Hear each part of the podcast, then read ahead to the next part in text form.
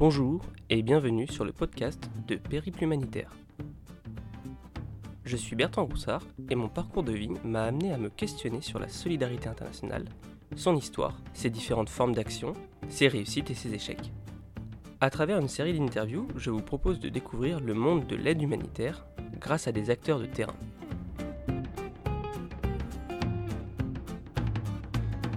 Amadou Smandiara, bonjour. Bonjour, monsieur Bertrand. Alors, euh, Amadou, tu es euh, malien et tu travailles actuellement au Mali pour euh, une grande O N G sur un poste de logistique.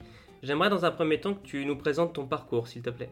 Ok, bonjour tout le monde, bonjour Bertrand. Moi, c'est Djara Amadou Ousmane. Donc, euh, je suis logisticien, responsable logistique de formation. Je commencé comme euh, juriste, et puis euh, juriste administrateur, et puis en deux mille dix-neuf, je suis allé me former en Bioforce, spécialisation responsable logistique. Mais bien avant ça, je travaille, euh, j'avais beaucoup d'expérience euh, en logistique. Donc depuis deux mille douze, je suis avec euh, le Programme alimentaire mondial au Mali.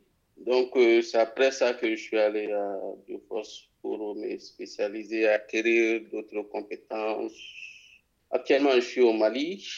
Je travaille avec une O N G internationale sur place. Pour mon arrivée, j'ai pas eu, à mon retour de Bioforce, j'ai pas eu trop de problèmes pour m'insérer professionnellement. Ce que tu me disais, c'est qu'au tout début de ton parcours, toi, tu travaillais d'abord dans tout ce qui était droit et administration. Tu avais déjà fait une formation euh, au Mali pour ça, c'est ça ? Oui. Euh, j'ai une maîtrise en, en droit, euh, un master en droit. Donc, euh, ensuite, j'ai un euh, master en business administration. Donc, c'est après tout ça que je suis allé me former à Dakar, euh, promo deux mille dix-neuf, Bioforce. Donc, toi, tu as, tu as d'abord été formé dans les universités au, au Mali avant de travailler au Programme alimentaire mondial. Est-ce que c'est à, c'est à ce moment-là que tu as découvert un peu le monde humanitaire et que tu as voulu te spécialiser en allant notamment à l'Institut Bioforce de Dakar ? Tout à fait, parce qu'au tout début, j'étais en fait dans le monde juridique, notamment dans une grande entre, compagnie nationale. Euh, la compagnie mondiale pour le développement des textiles, qui est une grande compagnie. J'ai été un peu là-bas, ensuite euh, euh, j'ai été dans, le, dans la logistique comme ça, pour une entreprise, une entreprise aussi internationale privée.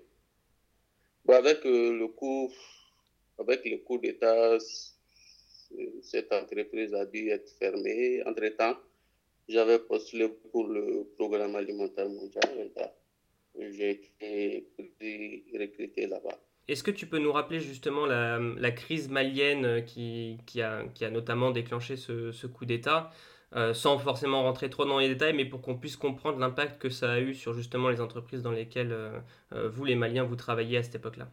Donc, euh, donc je vais être court avec ça parce que tout a commencé avec la crise libyenne. Voilà, la crise libyenne, donc, euh, comme on appelle, les frères maliens qui étaient en Libye sont venus rentrer donc, avec des armes au, au nord du Mali. Donc, euh, ça a causé une frustration. Et puis, eux qui voulaient la, l'indépendance du nord euh, s'en sont pris aux militaires, à l'armée nationale. Il y a eu des tirs. Donc, euh, du coup, le, la population s'est révoltée contre le président. Et il disait que le président était des mèches avec euh, ces gens-là, donc il y a eu beaucoup de... Et c'est là que l'armée aussi qui était frustrée parce que voyant que les, les, les, les frères se faisaient tuer, donc euh, il y a eu un coup d'État. Euh, vers deux mille douze, et, euh, le président Amadou Toumani Touré, qui était à l'époque, euh, s'est fait renverser par euh, Amadou Ayassankou. Voilà. Après là, il y a eu un long, un long, une longue période d'insécurité. Donc, euh, entre-temps, il y a eu d'autres, d'autres, euh, comment on appelle, d'autres mouvements qui sont venus, comme Al-Qaïda, Akmi, qui est une branche d'Al-Qaïda, les Moudjahou, Pour rappel, pour euh, ceux qui ne situent pas trop bien, le Mali est, est frontalier avec énormément de pays euh, sur, euh, sur l'Afrique de l'Ouest, notamment la, la Mauritanie, le sud de l'Algérie et, et le Niger, qui sont euh, en tout cas euh, des, des zones de la bande sahélienne qui sont euh, très marquées aujourd'hui par justement tous ces groupes armés. Et ce qui fait que le Mali est de fait un petit peu divisé en deux, avec euh, le nord, enfin toute une grande partie nord du pays qui est en, qui est en zone rouge complète. Et, euh, et le sud où il y a la capitale Bamako qui est encore un tout petit peu préservée mais qui reste euh, dans un contexte sécuritaire très, très tendu, tu confirmes ? Oui, tout à fait, tout à fait. Le nord est en rouge, il y a certaines zones au nord, vraiment c'est, c'est très difficile, très difficile de travailler. Tout le temps il y a des, il y a des, des braquages, des tueries. Donc euh, du centre au nord, c'est pas du tout, côté sécurité, c'est pas du tout... pas du tout calme. Et toi, jusqu'à présent, jusqu'à la, la survenue de cette crise, euh, tu as toujours été à Bamako, notamment pour tes études et pour ton travail. Justement, justement. Donc, c'est après ma, ma formation à, à Bioforce que je suis allé au nord, notamment à Ménaka. Ménaka, où, où c'est là-bas qu'a commencé même les, les ripostes avec le, le mouvement Touareg en deux mille douze. Donc, euh, c'est extrêmement chaud là-bas. Donc après ça, je suis venu un peu vers, vers Tombouctou. Tout ça, c'est, la, c'est Azawad. Bon, ils se disent Azawad parce qu'ils réclament leur indépendance, chose qui n'est pas du tout facile. Tombouctou, c'est vraiment la région, euh, la région du, du nord. Vraiment, il y a, le pays est divisé en huit régions, c'est ça. Et, euh, et tout au nord du, du pays, il y a la région de Tombouctou, qui est une grande région. Et il y a également euh, la région de Kidal, la région de Gao. Et, et c'est, c'est là où les, les combats sont les plus virulents, c'est ça ? Oui, bon, avec la nouvelle répartition, il y a la région de Ménaka aussi. Euh, oui, non, tout à fait, c'est ça. Et les trois régions-là, c'est là-bas où c'est le conflit. Il y a tout le temps des attaques contre, contre la population d'une part, contre l'armée, contre les Nations Unies, Barkhane, tout, tout. Alors j'aimerais revenir sur ton parcours, le moment où tu décides de te former à, à la logistique humanitaire avec l'Institut Bioforce qui a donc créé un centre à, à Dakar au Sénégal, donc un pays voisin du, du Mali. Euh, toi tu y es allé, c'était en quelle année pour te former et qu'est-ce que ça t'a apporté comme compétence spécifique qui, a, qui t'a permis ensuite de travailler dans le monde de l'humanitaire ? Bon, pour un rappel, donc, euh, j'étais déjà dans l'humanitaire quand je suis allé là-bas, donc... Euh... C'était juste euh, euh, acquérir de bonnes compétences. Euh, à Dakar, à Bioforce Dakar, je crois que euh, c'était un centre, disons, nouveau-né, parce que ça a été créé en, deux mille dix-huit, donc je suis de la deuxième promotion. Donc, c'est ce que ça m'a rapporté, surtout en termes de compétences. Il faut savoir qu'à Bioforce, il y a, il y a de, de, c'est une formation transversale. Donc euh, là, on fait un peu de tout, on touche un peu à tout, notamment les principes, depuis les principes humanitaires, le, la gestion des projets, la, la gestion de, de la sécurité. Tu te dis souvent même, à un moment, on se dit même, est-ce qu'on est venu pour la logistique ou bien pour, pour être chef de projet ou quoi ? Je sais pas, parce qu'ils mettent l'accent sur tout, en fait. D'accord, pour pouvoir mais, justement faire de vous voilà, des, des coordinateurs logistiques polyvalents. Justement, mais c'est dans la, dans la, dans la pratique que tu vas te rendre compte vraiment que c'est, cette information, c'était très important. Parce que là, tu, tu as des domaines de compétences dans, dans tous les secteurs du, d'un projet et ça te facilite énormément dans les tâches. Ça t'a permis, toi notamment, d'avoir accès à des postes euh, auxquels tu n'aurais pas pu avoir accès si tu avais juste eu ton expérience au, au P A M. Oui, tout à fait, tout à fait. Donc, je, je l'ai dit, depuis que je suis, je suis arrivé au Mali, j'ai fait énormément de, j'ai fait énormément de tests. Même là, tout de suite, je, je vois une offre, je postule. En tout cas, on me sélectionne, on me présélectionne. Et dans tous les cas, je, je, je suis à l'interview. Bon, l'entretien était, comment on appelle, le recrutement est tel qu'elle est. Pour le moment, ça va. Pour le moment, ça va. Je fais beaucoup de tests, je fais beaucoup d'interviews, J'ai même fait des tests et expatriations. Donc... Ce qu'il faut préciser, c'est que jusqu'à présent, tu as beaucoup travaillé au, au Mali, et on va revenir justement sur, sur toutes tes expériences au Mali. Notamment, on va aborder la question de la sécurité et de la gestion de la sécurité, qui est un sujet important. Et toi, dans ton projet maintenant, c'est d'éventuellement pouvoir travailler toujours avec des grandes organisations internationales, mais dans, sur d'autres crises, dans d'autres conflits, dans d'autres pays, c'est ça? Oui, ça, c'est, c'est une ambition, euh, disons, à moins, à moins et long terme. C'est ça aussi euh, la beauté de l'humanitaire. Tu vois, tu vas dans d'autres pays, tu vois d'autres expériences, tu, tu vas acquérir d'autres, d'autres compétences. Il y a d'autres réalités aussi. Le Mali a ses réalités, tu vas voir que le Congo, par exemple, a ses réalités. Je pense que si je trouve l'opportunité, c'est, ça me ferait plaisir. Et là, je suis dans la dynamique. Je pense que ça va venir, ça va venir tôt ou tard. En tout cas, pour le moment, je suis là, je suis, à, je suis au Mali. Je contribue un peu au développement de mon pays. En fait, ça m'a permis aussi de connaître mon pays. Parce que jusque-là, j'étais dans, à la capitale, et à la capitale, on n'a pas trop de... Trop la réalité des choses, en fait. Mais si tu viens vers le, vers le nord, il y a des zones compliquées, parce que là, c'est quand tu as la réalité de ton pays. Parce que tu vas voir au nord les, les grandes villes, par exemple, euh, à Tombouctou, Gao, Kidal. Par exemple, à Tombouctou, à trente-cinq à quarante kilomètres de Tombouctou, c'est des zones extrêmement rouges. Donc, euh, il faut être là pour voir la réalité. Tu vas voir qu'en ville, à Tombouctou, par exemple, c'est un peu calme, mais aux alentours, c'est occupé par les, par les autres mouvements.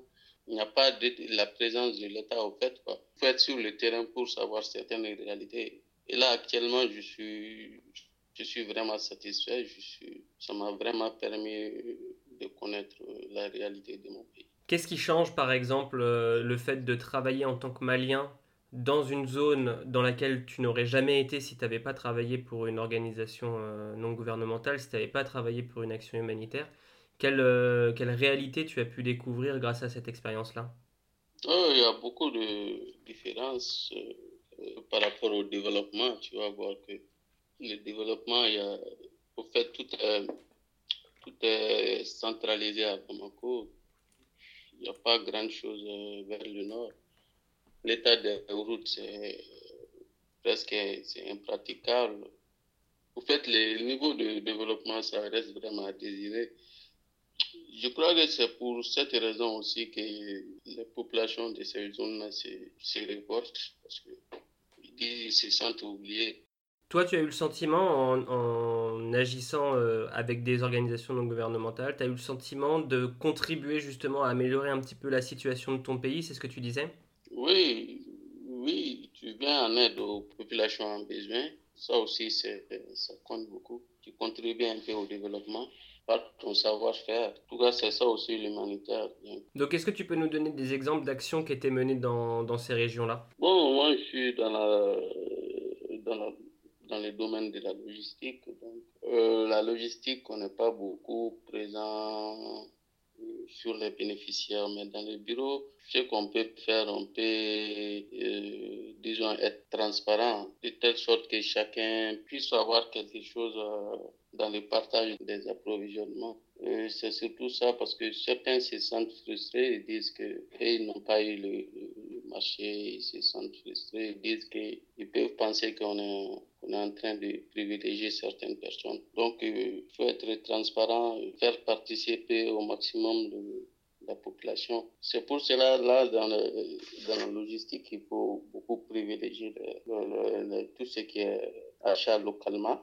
Ça aide à l'économie de la zone, au lieu de, de faire des achats dans la capitale. Là, quand je me suis beaucoup battu pour ça, parce qu'il y a des, des achats qu'on faisait sur, sur Bamako, voir le coût de transport et tout. Il fallait monter un système de telle sorte qu'on puisse faire ça localement, alors qu'il y a des compétences localement qui peuvent faire ça. C'est un peu, ça a été un peu ça ma, ma petite contribution. C'est intéressant que tu abordes ce sujet-là, parce que c'est vrai que c'est quelque chose qui parfois est un petit peu reproché aux, aux grandes O N G, c'est de débarquer avec des approvisionnements qui viennent de loin et de un peu détruire l'économie locale euh, sous prétexte de mener une action euh, humanitaire. Et, euh, et toi, tu témoignes que de ton, de ton poste à toi, de logisticien, tu peux changer ce, ce, ces choses-là, tu peux changer ces pratiques et tu peux contribuer à ce que l'approvisionnement il soit plus vertueux et plus orienté vers une économie locale.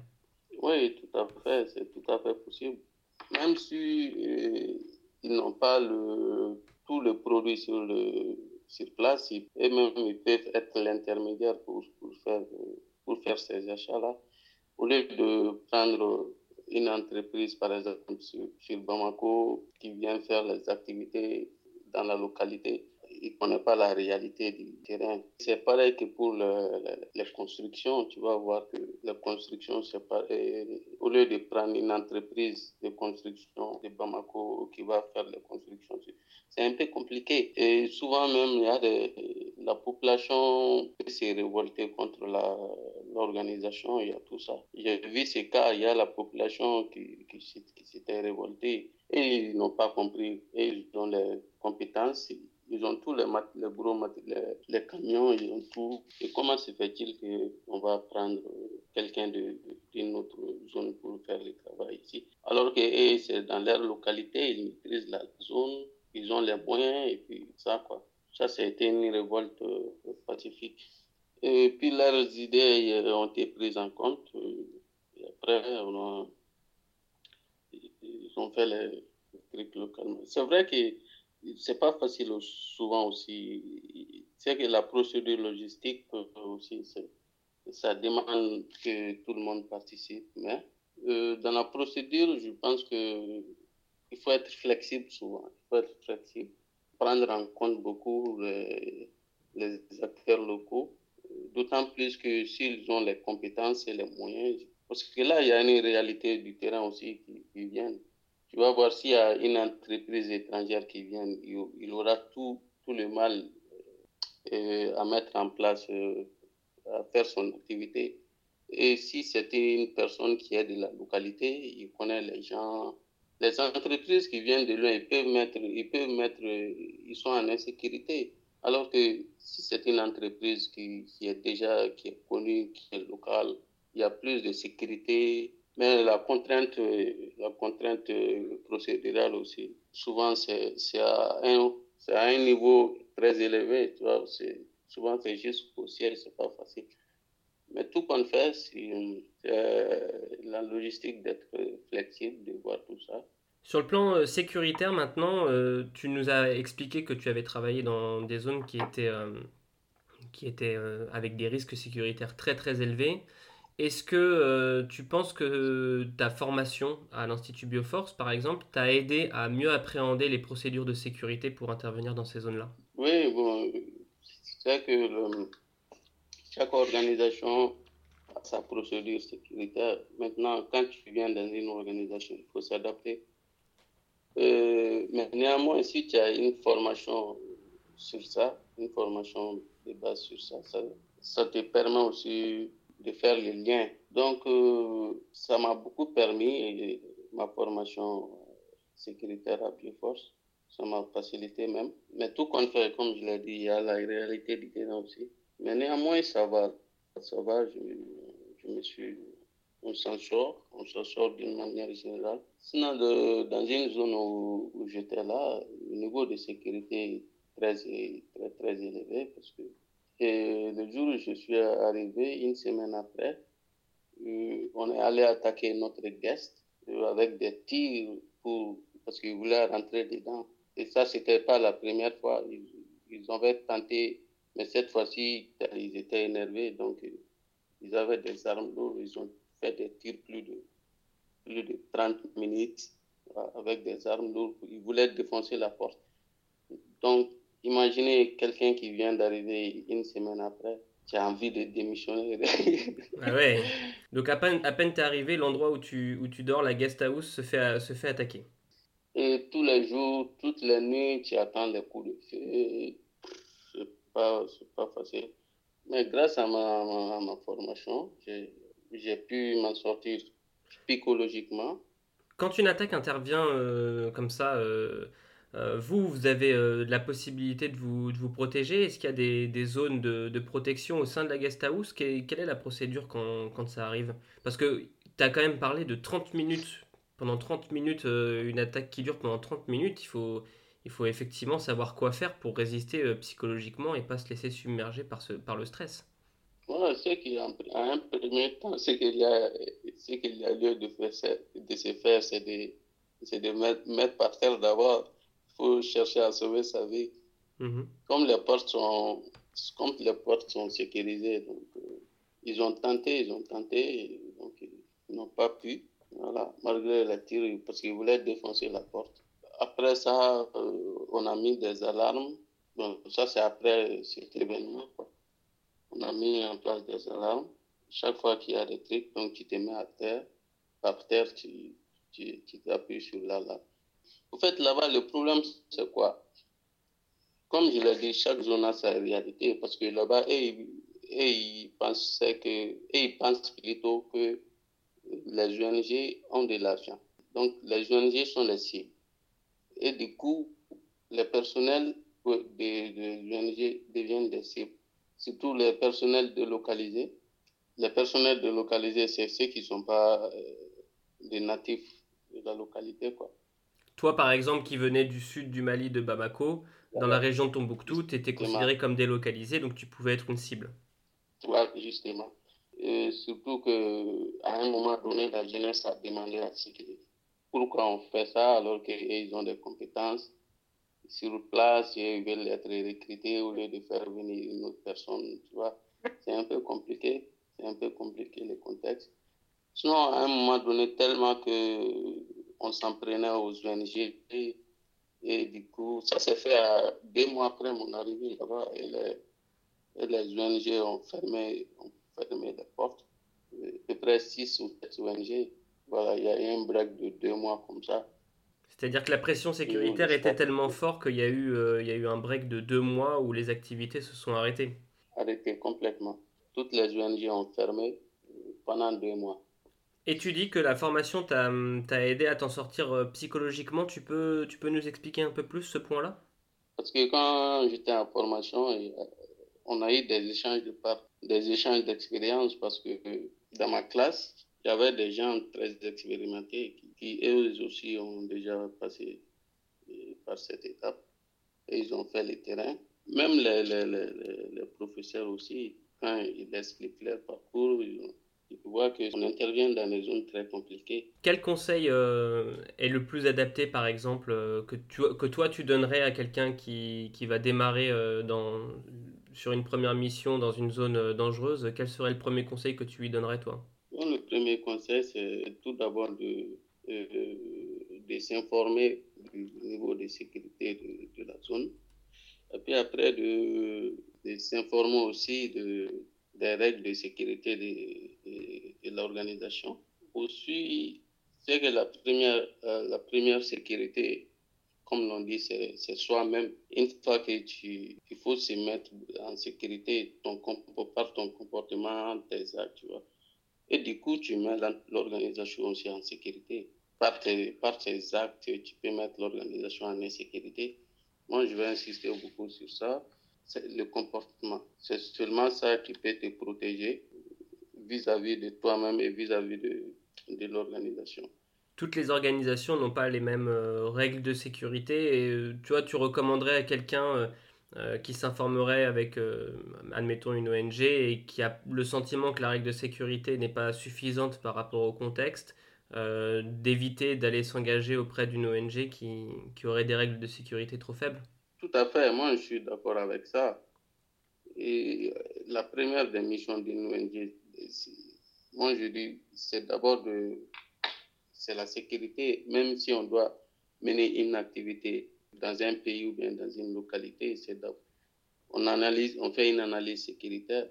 Donc normalement, euh, ils doivent, ils doivent beaucoup privilégier c'est ça et traiter surtout les, tous les staffs de, de même, de même pied d'égalité. Et tu vas voir les, les staffs délocalisés, les staffs qui sont locaux, les staffs expatriés, ils n'ont pas les mêmes, les mêmes règles de sécurité. Par exemple, euh, un staff sécurité, un staff expatrié, là, ça, lui, il est beaucoup plus sécurisé et là, on peut comprendre ça. Un staff délocalisé aussi, il est un peu mieux sécurisé qu'un staff local parce qu'on dit que lui, il est déjà sur place, il est... bon, ça va quoi. Et comment est-ce que c'est perçu par ton entourage, par euh, les amis que tu avais à, à Bamako ou même euh, ta famille? Comment est-ce que c'est perçu que toi, tu ailles euh, t'exposer à ces risques-là dans, dans des régions où peut-être eux n'auraient pas du tout l'idée d'aller? Comment c'est perçu par ton entourage, l'action humanitaire que tu mènes? Ah ben, on me dit tout le temps de démissionner, de revenir. Euh, mes parents, il y a mes amis, et leur souci c'est ça, il ne faut pas risquer ta vie pour des choses. Donc ça, c'est, à chacun c'est son objectif. Alors là, tu risques ta vie pour aller aider à développer ton, ton pays, mais si en plus tu risques ta vie pour aller aider dans un autre pays, est-ce que c'est, c'est pas encore pire pour eux? Ouais, ben, bon, ça c'est la famille, c'est la famille, elle s'inquiète toujours pour toi. Maintenant, c'est à toi de voir si vraiment psychologiquement ou mentalement tu peux pas tenir le coup, alors tu laisses tomber. Et euh, est-ce que euh, est-ce que ça t'arrive de, de discuter avec des militaires euh, maliens et, euh, et de confronter euh, euh, ton point de vue avec euh, avec des personnes qui interviennent militairement dans dans les mêmes zones où toi tu travailles? Bon, le militaire. Euh, Généralement, moi je les évite dans les zones, dans les zones comme ça. Parce que euh, non, là où j'étais avant, à Ménaka, les militaires sont, sont des cibles. Si tu portes une tenue militaire une ou deux fois, trois fois, dans, tu te balades en ville, là tu, on risque de, de, de t'assassiner. Donc euh, ils veulent même pas voir. Ouais. Ils veulent même pas voir, euh, voilà, ils veulent même pas voir l'État. Ménaka, c'est dans, c'est dans la région de Gao, c'est ça? Oui, ça c'est derrière Gao. C'est frontalier avec le Niger. Oui, c'est ça. C'est frontalier avec le Niger. Même les militaires sont casernés. Généralement, c'est, c'est, c'est la MINUSMA qui fait un peu de patrouilles. MINUSMA, Barkhane, fait un peu de patrouilles. MINUSCA, Barkhane, ce sont tous les, toutes les associations d'armées. Euh, alors, je crois qu'il y a l'armée française, je crois qu'il y a aussi d'autres, euh, d'autres pays occidentaux il y a, qui sont associés euh, à l'armée malienne et, euh, et à d'autres armées aussi euh, africaines. C'est ça? Oui, c'est ça. Ah, tout à fait. Et il y a aussi la MINUSMA. C'est eux qui font la patrouille commune, quoi. Mais c'est rare de voir, c'est rare de voir l'armée malienne comme ça. C'est pas facile. Parce que tout le, tout le temps, ils sont attaqués, on les tue. Tout quand tu, ils savent que tu, tu es militaire, là, tu as, tu as un problème. Donc, euh, en tant qu'humanitaire, il faut s'éloigner d'eux. Et euh, est-ce que tu penses que, pour, pour le cas de ton pays, que, tu, que maintenant tu connais un peu mieux, euh, comme tu disais, au travers des actions que tu as menées, est-ce que tu as la sensation que la solution viendra de, de l'action militaire qui est menée en ce moment? Est-ce que tu penses qu'elle viendra plutôt des actions humanitaires qui sont menées en ce moment? Ou est-ce que tu as le sentiment que ce sera de toute façon un mélange des deux qui permettra au pays de se redresser? Bon, je dirais un mélange des deux parce que l'humanitaire ne peut pas jouer le rôle des forces armées. Nous, en tant qu'humanitaires, on est, on est neutre, on est impartial. Donc, on ne peut pas se mêler dans les, dans les activités militaires. Ça, ça fait partie des principes humanitaires. Donc, l'armée aussi doit... En fait, ce n'est pas l'armée, je dirais l'État. L'État, l'État aussi doit s'affirmer. Il faut, faut que l'État soit pré- présent, présent dans ces, ces endroits insécurs. Et là, c'est un problème. Parce que l'État n'arrive pas... L'État n'arrive pas... Il n'y a pas la présence d'État partout au nord. Par exemple, à Tombouctou, quarante kilomètres de Tombouctou déjà... Il y a un problème. Et là, à Ménaka aussi, quand j'étais là-bas, c'est, c'est un vrai problème là-bas. L'État n'a pas la, le contrôle de, du pays, en fait. Même les centres, c'est, c'est très compliqué. C'est chaud là-bas. En tant qu'humanitaire, le rôle que tu peux jouer, c'est de porter ton assistance aux, aux victimes. Parce que et c'est, c'est une situation qui leur sont imposées. Ils ne méritent pas la situation, quoi. Mais donc, en tant qu'humanitaire, toi, tu peux que les assister. Tu nous faisais part tout à l'heure de la volonté de certains qui vous croisaient dans ces régions-là, justement, d'avoir envie de, de s'investir, de travailler, d'avoir aussi du travail. Et tu parlais en même temps de, du problème de la formation et de l'accès à, la, à l'éducation qu'il pouvait y avoir dans, dans certaines régions. Euh, quel conseil, toi, tu pourrais donner à, à, à des jeunes Maliens ou même sûrement qu'il y a d'autres, d'autres personnes qui sont dans des pays d'Afrique et qui... qui subissent des situations un peu similaires. qui vont peut-être se retrouver dans ton témoignage. Quel, euh, quel conseil tu pourras donner justement pour pouvoir se former et pour pouvoir travailler pour son pays ou pour d'autres pays dans l'aide humanitaire?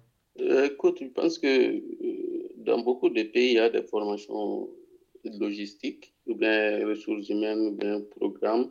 Mais euh, intégrer une, euh, une école purement humanitaire, ça c'est autre chose. Des écoles comme Bioforce, il faut, il faut, il faut les noter. Ça, c'est, c'est pas de n'importe quelle école, c'est, c'est des spécialistes en humanitaire. Donc, euh, moi, je trouve que la compétence que tu peux acquérir, par exemple, dans les écoles humanitaires comme Bioforce, euh, c'est vraiment tout, quoi.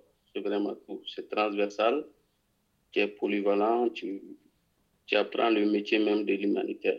Tu peux avoir le, le focus métier dans, dans, certains, dans certaines universités privées. Si tu es financier, on peut, tu peux faire le comptable finance dans certaines universités. Tu es spécialisé dans tel, ça, dans... dans ces domaines, dans certaines universités privées, mais tu vas voir que euh, les écoles humanitaires comme Bioforce, par exemple, et ne se limitent pas seulement à ça. Il y a des compétences, euh, d'autres compétences qu'ils cherchent à te donner. Il y a des comportements.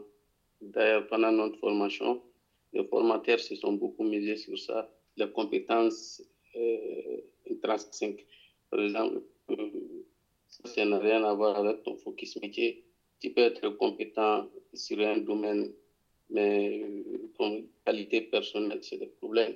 Imagine un logisticien qui va se retrouver dans les affaires de gestion de projet, tu vas te retrouver dans les gestions sécuritaires. C'est quand même bien que tu aies toutes ces notions-là. Et dans les écoles privées, universités privées, tu vas trouver que se limite généralement sur le focus métier. En plus de cela, dans les formations comme Bioforce, tu vois, c'est pas uniquement que de, que de la théorie. Il n'y a pas seulement que le focus métier, il y a, il y a le savoir-être que tout au long de ta formation, tu, tu, tu, on, te, on te fait sur ça. Quels sont les conseils que toi tu donnerais à toutes les personnes qui veulent se lancer dans l'humanitaire? Le conseil que je peux donner, c'est tout d'abord être fort, être fort mentalement et psychologiquement, avoir le goût euh, humanitaire, aimer aider le, les autres. Il faut faire de ça ta passion, sinon tu ne vas pas t'en sortir. Et toujours se former. Même si une O N G te, te recrute, il faut te former. Il faut toujours se former et être, être compétent. Merci beaucoup. Est-ce que tu avais euh, autre chose que tu aurais aimé ajouter? Un autre point, une autre question que tu aurais aimé aborder avant de conclure? Oui, je pense que c'est, c'est tout. Euh, c'est tout. Bah dans ce cas-là, Amadou, merci beaucoup pour ton témoignage et j'espère qu'il sera utile à, à plein d'autres personnes qui veulent se lancer dans l'humanitaire. Merci bien, Bertrand. Bonne journée. À la prochaine. Allez, salut. Merci. Si ce podcast vous a plu, vous pouvez également le retrouver sur notre site périple humanitaire point com, périple humanitaire tout attaché point com. Vous y découvrirez également de nouvelles interviews, de nouveaux podcasts. Vous pouvez également nous soutenir sur notre page Tipeee. Et bien sûr, si jamais vous aimeriez voir certains sujets abordés ou certains acteurs être interviewés, n'hésitez pas à nous en faire part directement via l'adresse contact du site. Entre-temps, je vous souhaite une très bonne journée et je vous dis à bientôt.